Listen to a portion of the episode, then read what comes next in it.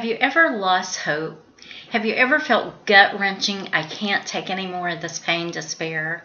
Hi, this is Beth Jones at bethjones.net, and I want to welcome you to my podcast today.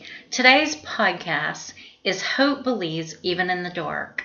I am an international speaker and Amazon bestseller author, and my mission is encouraging women to use their gifts for God's glory, living a life they love, and fulfilling their great purpose. You can find my books at amazon.com forward slash author forward slash Bethem Jones. You know, hope is something that we all need. In fact, psychologists believe it may be the most important feeling state or emotion that we can have. Hope is key to your good health, the best predictor of a meaningful existence, and an indicator of academic and athletic performance. In fact, it can even help with overcoming poverty. In a 10 year study by C.S. Snyder, low hope individuals were found to have ambiguous goals and work toward them one at a time. However, high hope people pursue five or six clear goals simultaneously. They focus on what is positive. They laugh at themselves and others. They're more resilient, more open, more trusting, and much more motivated than low hope individuals.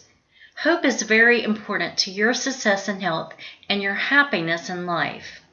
Hebrews 11:1 says, "Hope is now, faith is the essence of things hoped for, the conviction of things not being seen. Here's some good things to remember about hope hope is not based on your circumstances, it is not changed by your emotions of the moment. It is not a temporary thing, but hope is constant and eternal because we place our, our hope in Christ. Hope is not limited by time because God is outside of time as we know it. Hope is not fractured by things seeming to get worse. A good acronym to remember about hope is this H, hold. O, unto his. P, promises. E, in everything. Hope and faith believe even in the dark. You know, I've been through a lot of painful things in my life, and I have found that God has never left me or forsaken me, even in my very worst moments, even at the moments of my greatest sin. God is faithful even when we're not. And right now, I am walking through more painful trials by fire in my marriage to Ray and in our family. It is not fun. I've cried many tears. Sometimes I get so tired and so emotionally weary. And to be honest with you, sometimes I just want to go home to heaven.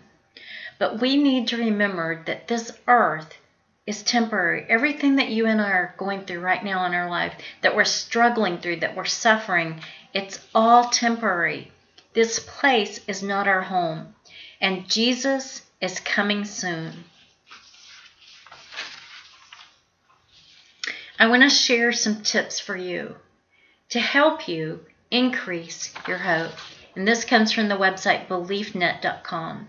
Number one is be kind to yourself. What do you need most right now in this moment of stress and pain? Do you need a friend's hug? A family member to tell you they love you? Do you need a cup of creamy coffee? Do you need to go for a walk in the sun and the fresh air? Do you need a little bit more sleep? Maybe you're having insomnia like I've been having lately. Maybe it's some light-hearted music, uplifting, upbeat music. Maybe it's reading a, bu- a good book or writing. Number two is five minutes of silence. We live in a very noisy, busy, distracting world. Set aside five minutes every day of quiet, absolute quiet. Light a candle and pray. Some of us are very uncomfortable when it gets quiet. Did you feel alert just then? Because I got quiet on purpose. We're not used to the quiet. It makes us to be still and to listen, especially to God. But it's good for your soul just to have those moments of silence away from everything. Number three is to curtail the news.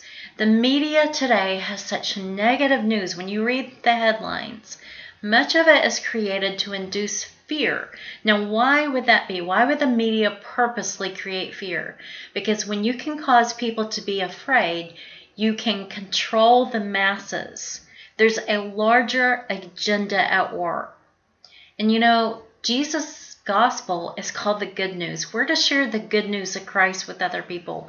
We want to share positive, hopeful things with other people. We want to be a carrier of God's presence, a carrier of God's anointing and His love and His power. Number four is to treat every day as a gift because it is. Each morning when I get up, I thank God for a new day. I thank and thank Him for a new day to serve Him. I thank Him that there's new mercies this morning, fresh mercies, a fresh plate of mercy and forgiveness and love. What if today was your very last day here on earth? Be thankful. Be thankful for your family and your friends. Be thankful for breath. Be thankful for all the good blessings that God has given you. We can be thankful for our homes, for our health, that we live in America in a free country. We can be thankful for having a car. We can be thankful for our health. All these things we can be thankful for. Number five is express love tangibly to people. Hug and kiss your family every day. Thank the store clerk. Give gifts to people, your friends. Let others know that you love them because we are not promised tomorrow. Today might be the last time you see that person, or they may see you. Let them know how much you love them. Let them know about God's love. Number six is affirmations daily. Choose a scripture or a positive, uplifting, hopeful quote and repeat that affirmation. Meditate on it, study it, memorize that scripture, and let that be your affirmation for today for even the whole year. Number seven is to make a difference. When you practically help someone by blessing them financially, giving to a charity, buying a family groceries that they need, blessing a single mom, giving to others, giving to missionaries, giving to ministries. This makes a difference, even if it's a small one in their lives. And when you do this, when you give this practical help, when you make a difference like this, you create hope not only in their life, but your life as well. Today, when I was about to record this podcast, I took my husband Ray some lunch I cooked him for his time at work. And when I walked outside into the beautiful, sunny, cool weather, right in front of me on the tree limb, on the tree branch, was a beautiful, bright red male cardinal. Now, you may or may not know that this is a very special sign to me. I love red male cardinals. I love their beautiful red color. I love doves and eagles and butterflies. When I see these things, I feel like they're a special sign of God's presence and His love in my life, that He's letting me know that He sees me and that He loves me. A lot of times it happens on the very worst days. And so when I saw that sign of that red male cardinal, it gave me hope.